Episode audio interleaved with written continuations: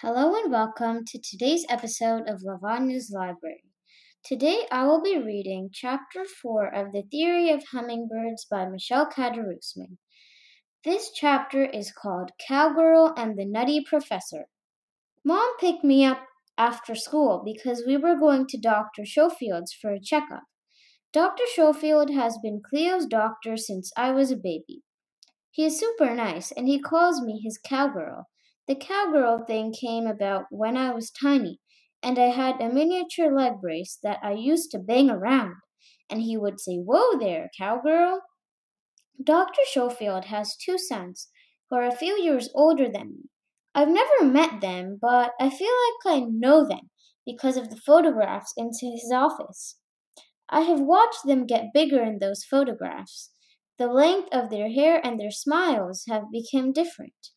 Jeffrey, the younger one, now has braces on his teeth, and in the latest photo, he is trying to smile without showing any metal. Michael, the older son, now wears his hair over his eyes.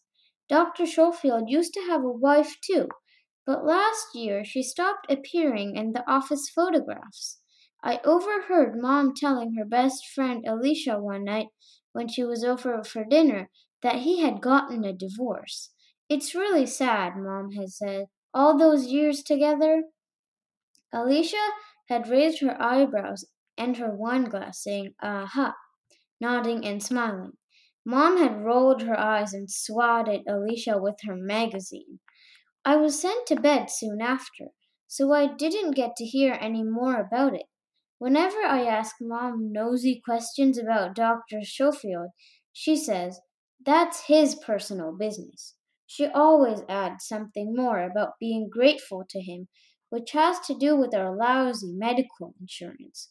Whoa there, cowgirl, Dr. Schofield said to me when we went to his office. How's that foot of ours doing? Good, I said. That's what I always say. Have you been doing your exercises, hmm? he asked, watching me. Take a walk around for me. I did a few circuits around his office. Mom sat down in a chair in the corner of her office, watching me too. She was wearing lipstick. Are you still using your crutches? he asked. No, not much, I said, just if I'm super tired. That's great to hear, Alba. You're managing to put full weight on it, just as I hoped. This walking cast has been great, Mom said to Dr. Schofield. It made a world of difference, Alba being able to get around on her own. Good, good, said Dr. Schofield, turning toward Mom and smiling. I'm glad to hear it. They kept looking at each other. I stopped walking and coughed. Dr. Schofield turned to me, looking flushed. Okay, let's see how it's coming along, he said, patting the exam table. Up we hop, please. I sat on the bench and swung Cleo up on the table. Dr. Schofield took off the plastic boot, which looks more like an oversized sandal that protects the cast. He examined my toes poking out of the cast. The fiberglass cast wraps around my foot and up my calf to just under my knee. The most recent surgery was my final treatment to help Cleo point the right way. Any pain? He asked. Any tingling?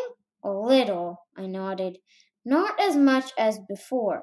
Wiggle your toes for me, he said. In the old days, when I was little, Dr. Schofield used to play this little pig with my toes. Looking good, cowgirl, he said, giving me a wink. I think we're on track to take this puppy off very soon. For keeps? I asked. That's my plan, he said. But, you know, true works of art are never really finished.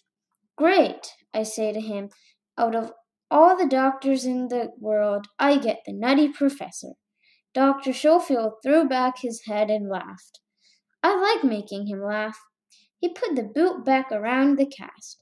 Once the cast is off, I'll be able to do anything, right? I asked him, keeping my gaze on Cleo. Well, I'd prefer if you don't try to climb Mount Everest straight away, he said. But I mean, like, running? I said. I saw Mom straighten up in her seat when I said it.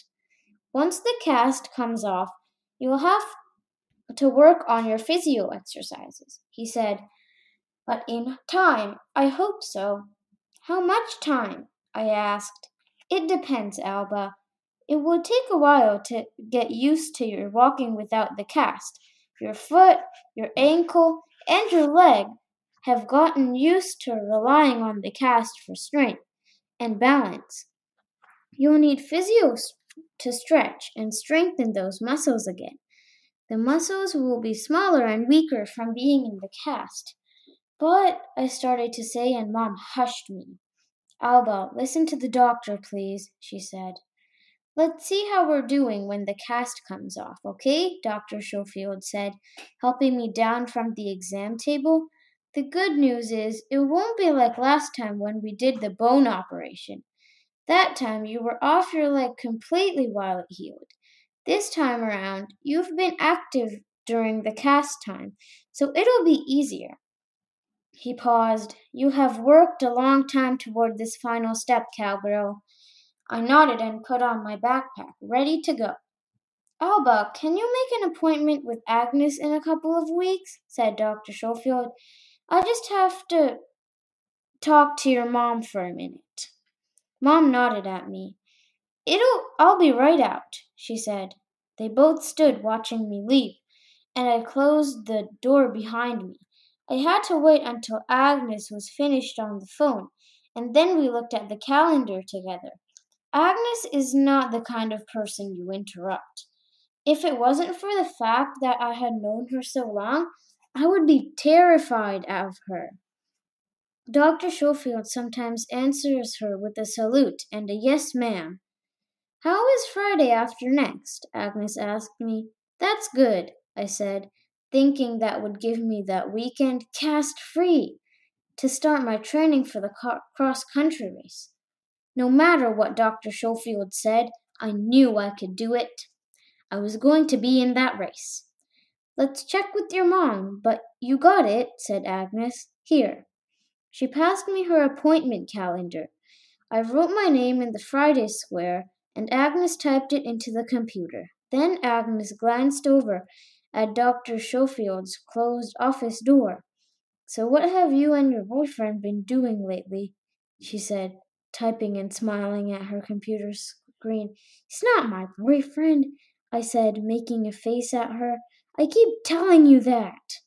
Sure, girl, she said, winking. You keep telling me that. Mom came out of the room. Usually, when Mom comes out of the doctor's office, she has a worried look on her face and she stares at Cleo. This time, she stole a look at herself in the mirror behind Agnes' desk. She took a deep breath and was still looking herself in the mirror when she said, Are we ready? So that was chapter 4 of The Theory of Hummingbirds by Michelle Kadarusman. See you next time for chapter 5. Bye for now.